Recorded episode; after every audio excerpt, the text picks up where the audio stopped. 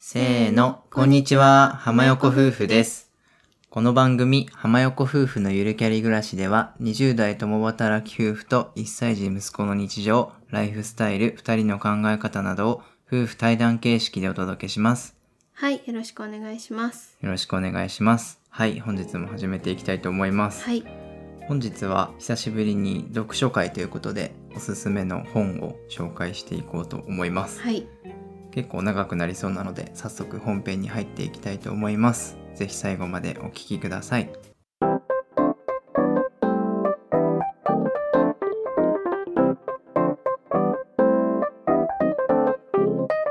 はいそれでは本編始めていきたいと思いますはい、私たち夫婦は読書が大好きなので年間たくさん本を読んでますで3ヶ月に1回おすすめの本を紹介していて今回も2022年7月から9月の3ヶ月で読んだ本の中で2人が面白いなと思った本をおすすめとして紹介していきたいと思いますはい、でその前に、えっと、今回感想レターいただいてますので最初にご紹介したいと思いますこれはかなり嬉しかったですねうんうん、ギフト付きレターいただきました。メイさん、ありがとうございます。ちょっとかいつまんで読み上げさせていただきます。浜横夫婦さん、仕事に育児にとお忙しい中丁寧な配信ありがとうございます。以前、手話を生きるを推薦し読んでいただいたものです。私も先日第一子を出産し育休取得中ですが、余裕のある今のうちにいろんな方の著者に触れたいなと思っていて、お二人のおすすめ本とっても参考にさせていただいています。全く興味がなかった移住の本を手に取って田舎暮らしも素敵だなと価値観を広げてもらえたこと共働き夫婦の賢い生き方のヒントをもらえたことアメリカ留学しないと味わえないような人種差別や偏見に気づかせてもらえたこと藤岡洋子さんという方の文章がとても引き込まれること薬物は違法お酒は合法であることを疑問に思ってこなかった自分に気づけたことなどなどみんな浜横夫婦さんのおかげで得られた気づきでした自分一人では出会えなかった両親に出会えるのもまた大きな喜びですね素敵な本ばかりいつも生き生きと紹介してくださりありがとうございますこれからも応援していますというレターいただいていますありがとうございますありがとうございます。こうやって自分たちが選んで読んだ本を読んだままだと誰にも伝えられないままなんですけど、うんこう、やってねあのおすすめですよって言って実際に読んだっていう方がねあのコメントいただけるとすごく嬉しいですそうだね。割と毎回ああだこうだ言いながらさ、厳選してるじゃん。うんだからこそ逆に嬉しいね。なんそかう読んでくださると。うんうん、またこうやってね本の回ってちょっとニッチというか、うんあんまり本が好きじゃない人は逆に聞いてくださらないっていう方もいるかもしれないんですけど、うもん、うこうやって一人にでもね届いているのであれば、うん、あの続けて紹介したいなと思うモチベーションにもなったのでとっても嬉しかったです、はい、ありがとうございまあすりがとうございます。育児大変だと思いますが、一緒に頑張りましょう。頑張りましょうう、ん、はいでは本日もいつもの通りおすすめ本今回は6選ということではい、紹介していきたいと思いますで2022年7月から9月も小説ウィークですそうだね。小説小が説多マかンスったねで。す 小説6冊チョイスしてまうす、ん、で毎回言ってるんですけど今回も全部面白いです面白かったね。これはなかなかおすすめできる本がうん、多いかなと思ってうん、うん、るので自信を持って紹介します、はい、じゃあ一応一番印象に残ったというかう、ん、うん。面白かったなっていう本から紹介したいと思うんですけどいいですかはい、いいですよ。はい、はいじゃあ1冊目が「ミュゲ書房」ですうん、カタカナで「ミュゲ」で書房はあの本とかそういう意味の書房図書館とかそういう意味かな、うんっうんていうタイトルです、うんうん、著者は伊藤調べさんという方で、お名前かっこいい。ね調べってあの調べるの、うん、一文字で調べさん、うん、えっと、伊藤調べさんっていう方は本作でデビューなんですよね、うん。なので読む前は全然知らなかったんですけど、うんうんこの方2019年5月からウェブ小説サイトっていうところ、うん、まあ、要するにインターネットの小説投稿サイトの「書く読む」っていうねへえ小説サイトに投稿して、まあ、それが多分人気が出て出版まで行ったというなるほど。感じの経歴です。確かにそのインターネットのさ、うん、話出てくるよね。そう中にも。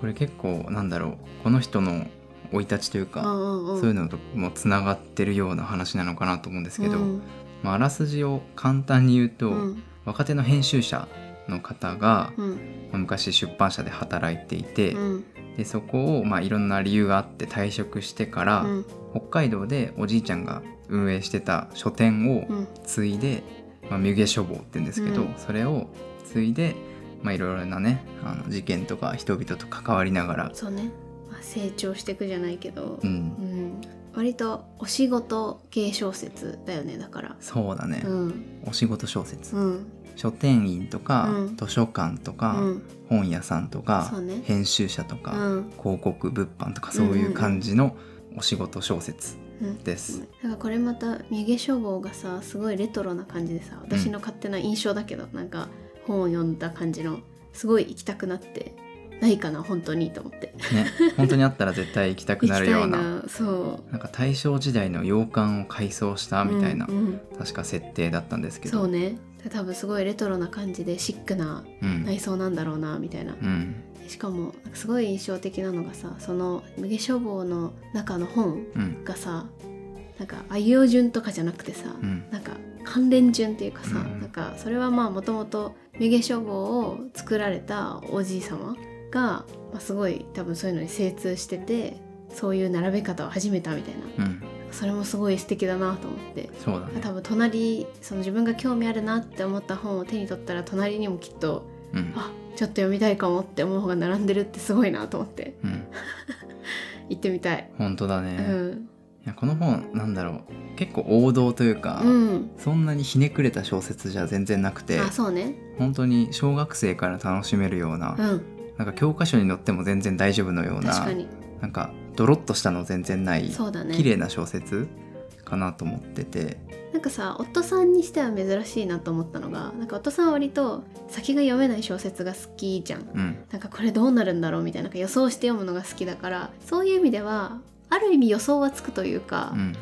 う、んそれこそ本当に綺麗だからでも綺麗すぎて本当に心が現れる感じというかうんよかったそうね、うんなんか読んでて熱くなる感じあそうねですねわかるうんまあお仕事小説だから、うんうんまあ、半沢直樹までいかないけどあーまあ、そういう感じのプチ倍返しだみあたーいそうな、ねそうねとかさ確かになんかいろんなね要素が入っていてすごいエンターテインメントなうん小説だなと思ってます。うん、編集者っていう仕事がどういう仕事なのかって全然今までよく分かってなかったけどこれを読んだら、あそういう仕事もあるんだなというかもちろんそれだけじゃないと思うんですけどなんか編集者かっこいいなみたいなうん、ありきたりだけどすごい思ったし、 そうね、うんで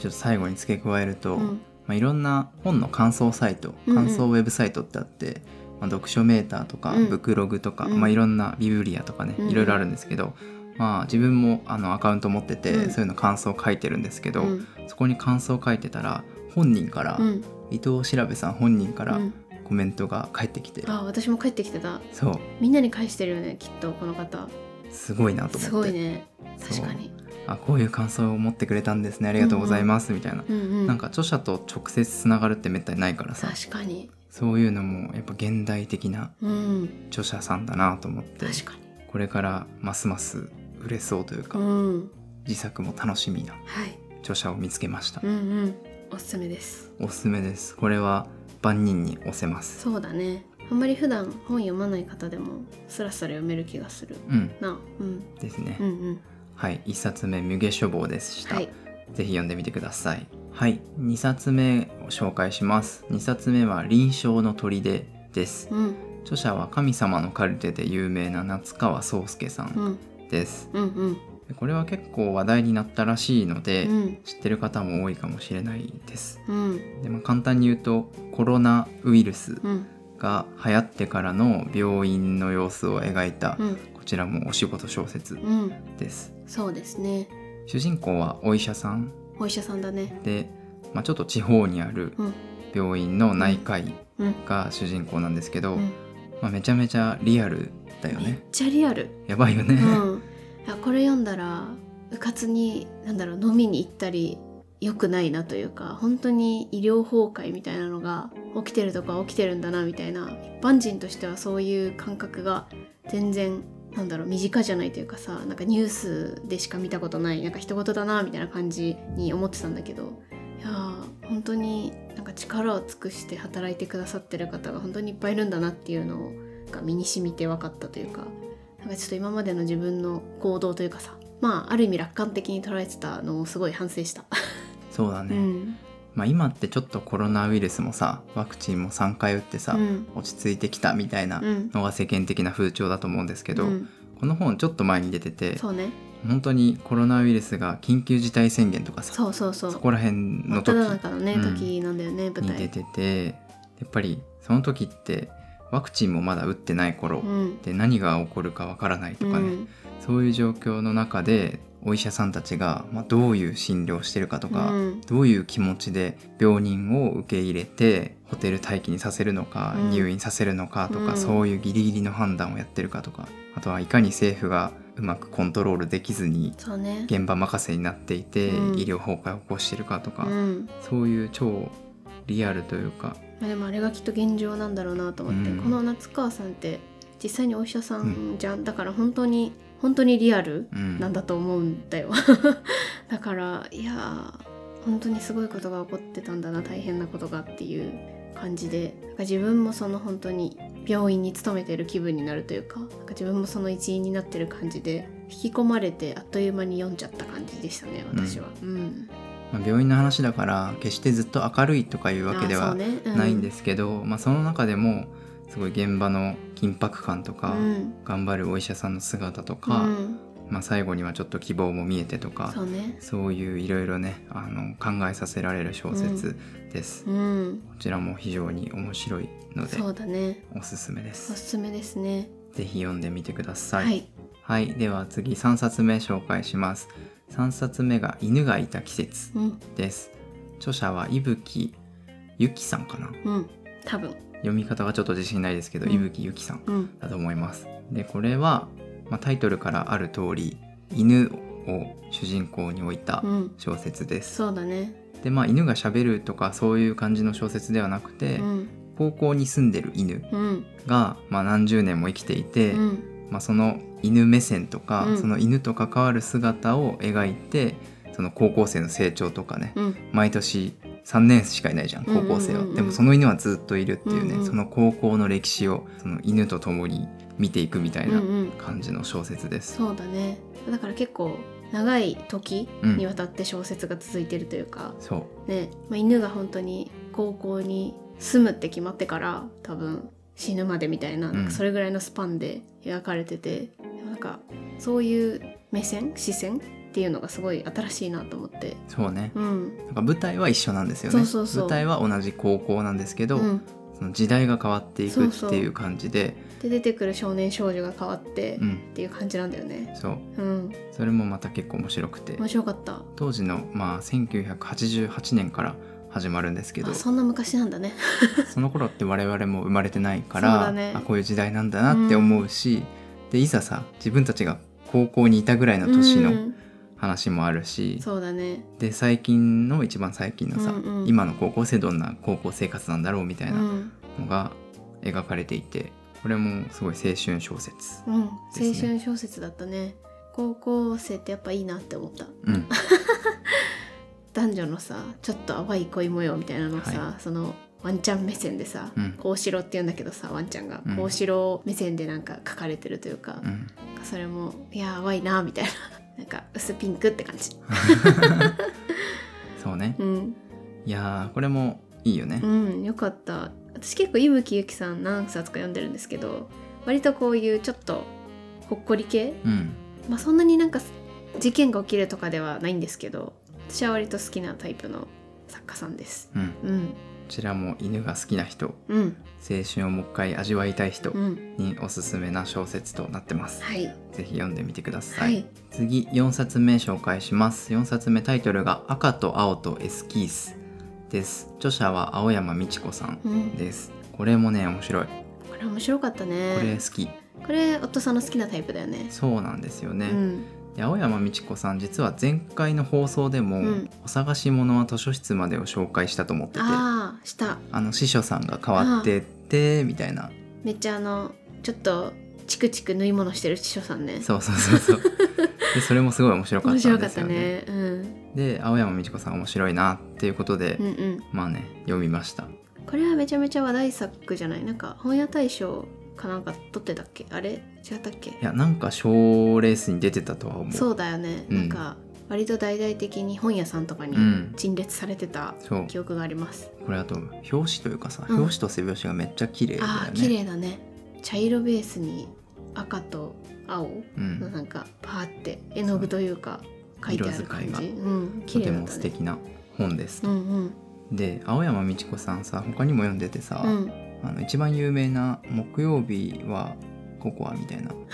なんだっけああったあったなんだっけなれはハマらなかったんだよねあれ最初に読んでさそえってなってそんなにヒットしなくて、うん話題の著者さんだよなみたいなうん感じになったんですけどその後のこの「お探し物は図書館まで」と「図書室あお探し物は図書室まで」と「赤田オトエスキーさん」めちゃめちゃ面白かったねうんだからまあちょっと当たり外れというか私たちにとってはそうねねなんかあったんですけど、まあ人によるけどねそうねうん、まあどんな本か紹介してなかったんですけど、うんうんえーっと難しいね難いしい一言で言うのはちょっと難しいんですけどまあ短編集なんですけど、うん、まあ、あのうっすらつながってるそう系だね、ではありますうと。ん、ででかいタイトルはアート、そうねだよ美ね術絵画うん、絵画、うん、絵に関わる人がまあいろいろ出てきて、そうねまあ画家さんとか、うん額縁職人とか、うん、なんかあとはバイヤー的な感じの人とかねあと漫画家さんとかね、うんうんそういった人たちがの目線で毎回描かれているんですけど、うんまあ、その描写とかも面白いし、うん最初いきなりオーストラリア留学の話から始まってさそうだなんかそこら辺もあ留学したことあると面白いかなと思うし確かにそうねなんかオーストラリア留学とそのまた絵画っていうつながりうんがさあんまり想像できないじゃんだうんからなんかそれもすごいというか、うん絵画って言ったらフランスだろみたいなわかんないけどなんかそういうのではないからなんかそこら辺もすごいアイディアだなと思って、そうだね、うんまあこれなんかほんと一言で表せないからさ、うんあの難しくて紹介がそうだねただなんだろうそなんのか先が読めないあそうねかあらそれもそれで面白いかなととなんか私は結構その割と絵がさ描写として出てくるじゃん、うんそのこういう絵というかなんか絵の紹介っていうかそうねそうだからなんか美術館に行った気になったというか、うんなんか最近全然息子さんが生まれてからそういう美術館とかやっぱ静かなとこって行きにくいからそういう意味でも他の本とはちょっと違う美術鑑賞してる感じになれる本だったなと思ってうんそれもすごい良かったそうだねしなんか夫さんさこれ読んでさ美術館行きたいなとか言ってたよねそう ね、まあ、絵をちゃんと見るっていいなって思った、うんうんうんうんなんかそういう気づきも与えてくれる本だなと思ってうんうんこれも読んだ後読んでよかったってうん思ったそうだねうねったうな ったう ねったうねうなっうたねうなった 本でした はい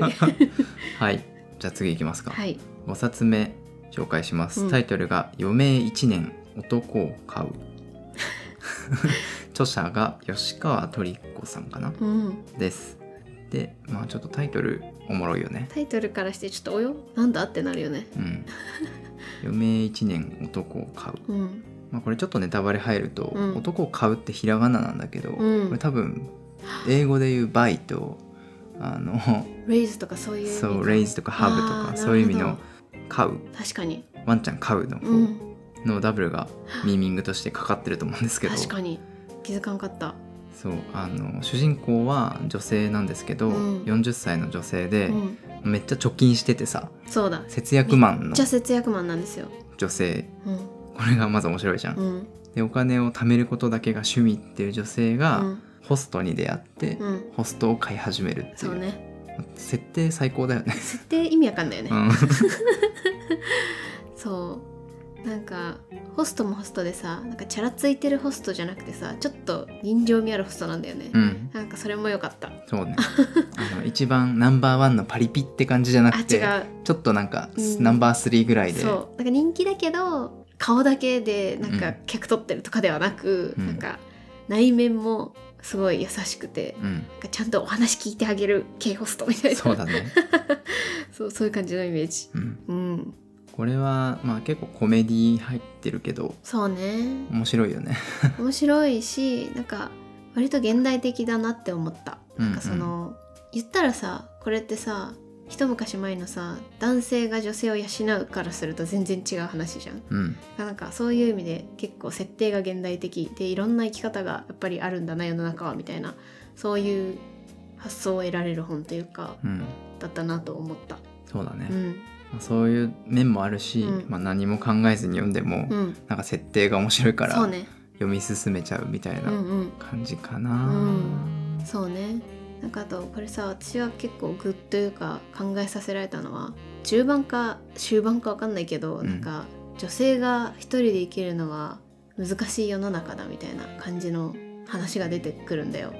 なんかそのやっぱり女性はいい男を捕まえてうん金を持ってる男を捕まえて結婚してこそ幸せだみたいなうんで子供産んでこそ幸せだみたいななんかそういうルートがあってそこから外れた女性は生きにくいみたいな感じのことがねまあ書いてあるんですけどあでもなんかやっぱそういう考えってあるんだろうなまだと思ってなんかそう思わないでみんながどんな風に生きても幸せになれる世界が来るといいなってちょっと思ったっていう話うんうんそうね、うんそういう、まあ、男女の価値観とかねそうそいううのもあるねそう話の中には、ううんん、なんか垣間見える感じでしたねまあでも本当そんなこと考えなくても結構面白い結構コメディタッチなところもあるから いいなと思いますはいうんはいじゃあ最後6冊目かな、うん6冊目紹介しますタイトルが「カラフルな僕らうん」で著者はスーザン・クークリンさんうんですうんうんこれは図書館でたまたま目にして借りた本ですそうだねでかなり昔の本だと思うし、うん多分小学校とか中学生のさあそうヤングコーナーみたいなとこにあったと思うそううんだしなんか図書館で借りそうな本じゃんあわかる確 なんかあのわかるわかる買ったりはしないかもね最近の本屋には並んでないんじゃないかなっあてーちょっと危惧してるなるほど感じのそうかもしんない、本なんですけど、うんまああの、カラフルっていうのが、まあ、LGBT とか、うんうんあと性うんうあんのセックスとかジェンダーとかね、そういうところのインタビュー話うんです。そうだねなんかいろんな人が出てくるんだよねだからそう、レズビアンの人とかバイセクシャルの人とか、うん、トランスジェンダーの方とか、まあ、いろいろな方がいらっしゃると思うんですけど、うん、その方のストーリーというかそうだね生、い立ちっていうかねで今どうやって僕は私は暮らしてるみたいな、うんそういう感じの話なんですけど、そうで、まあ、6人に、まあ、うんインタビュー形式で、うんあの物語が構成されていて、うん、小説っていうよりも、まあ、フィノンフィクションかな、そうノンフねィクションかなと思っててでその6人もあのちょっと顔出しで写真が載ってたりとかそうね顔出してない人も姿を見せてたりとうか、んそういうのにちょっと共感しながらうん読むことができる本で、うんうんでまあいろいろね自分たちが知らない世界とか価値観とかを広げてくれるような本かなと思ったので読みました。そうねなんかさ LGBTQ って今すごい言われてるけどさまあなんかそれも最近違うって言われてるらしいけどさ、うんうんなんかこれを読んで自分が思ってる性とあとまたその性的思考って別なんだなってすごいうんうん納得したというか,、そうね、知ってる気になってたけどやっぱ全然違うもんなんだなと思って、なんか世の中には女性は男性を好きになるし男性は女性を好きになるみたいななんかそういう多分価値観が、まあ、あると思うんですけど、うん、うん、そうではなくてそうだね。自分がまずどっちなのかっていうのと、うんはたまたどっちにも属さないのかっていうのとあとその先自分がどういう人を好きかっていうそこがいろんな組み合わせがあるというかそうだねそ妻さんが言った通り、うんめちゃめちゃグラデーションがある世う、界うんうんだなと改めて思ってやっぱり性別っていうだけでも、うん、まあ、男女だけではないそいろんなタイプがいうてそ心は男性う、うん、体は女性とかもあるし、うんうんうん逆もあるし、うんどちらでもないと思ってる人もいるし、うっんていうのをかける男性が好きうん女性が好きっていう性的思考、そうどっちも好きとかねどっちも好きもあるし、うんどっちも好きじゃないとかもあるし、どういう場合は男性は好きだけど、うんどういう場合は女性が好きとかさ、うん、そういういろんな組み合わせがあるから、うん、ま表せないよねなんあそかう、こういうカテゴリーですみたいな、うん LGBTQ じゃもう表せない世界なんだなっていうのが分かった。分かったそう思ったね、うん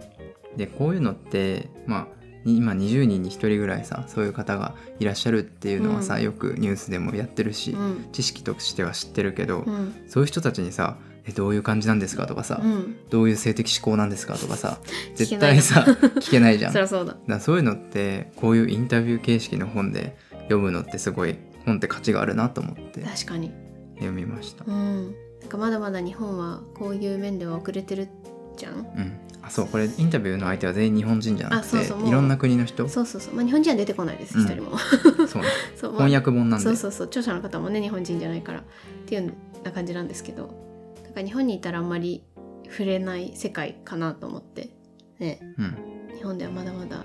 同性婚ですらさ認められてないじゃないですか夫婦別姓ですら認められてないじゃないですそうかちょっとまあだいぶ遅れてる先進国だと思うんですけど そうだね、まあ、もはや後進国かなっても最近思ってるんですがそうまあやめときますまあか、まあまあそうなのでね日本にいてもいろんな世界が広がってるんだなっていうのを学べるなと思って、うんあとこれ読んですごい思ったのがどうあっても息子さんのことは受け入れようって思ったんだけうど、んわかるなんかわかんないじゃんまだうん本当に彼が今は彼だけどそうだねそうどう思ってるのかとかそうその視点でやっぱ読んじゃって、うんやっぱりカミングアウトって言葉がある通り、うん自分の性をね、うんあの普通の人とちょっと違うんじゃないかって気づいたタイミングで、うんあ誰に言うのかとそかうさそうそう友達に言うのか親に言うのか、うん親戚に言うのかとかもいろんな悩みが出てくるんですけど、うんまあ、大体親にいつ言うかとかどう言うかとかいう悩みが出てきて、そう大体書いてあるよねそうそうで受け入れてくれたと受け入れてくれないとうんか拒絶されたとか今は大丈夫だけどそうそうそう当時はひどかったとかあるんだけど、まあねそういった時親の立場で読んじゃうよね。そうめっちゃ読んじゃったなんかまあ自分はもう多分変わることはないからさ今後、うん私が急に男になりたいみたいなことは多分訪れないだろうなって思うからいいんだけど、やっぱ息子さんとか自分がねなんか自分の子供とかさ、まあ、これから関わるであろう若い子たちとかがねどう思ってるんだろうみたいななんかその自分の価値観とか、うんまあ、世間一般で言われてる価値観みたいなのは絶対に押し付けたらいけないなっていうのをすごい思った本でしたね。でしたね。うん、まあ、これはちょっとあの今までの小説とは違って「ふう」みたいな感じで は読めないですけそど、うねまあ、これはこれで勉強になるし、うん自分の価値観めっちがゃ勉強になったうん広がるような本なので、うんとてもおすすめです。はい、ぜひ読んでみてください。うん、はいじゃあ6冊紹介しました。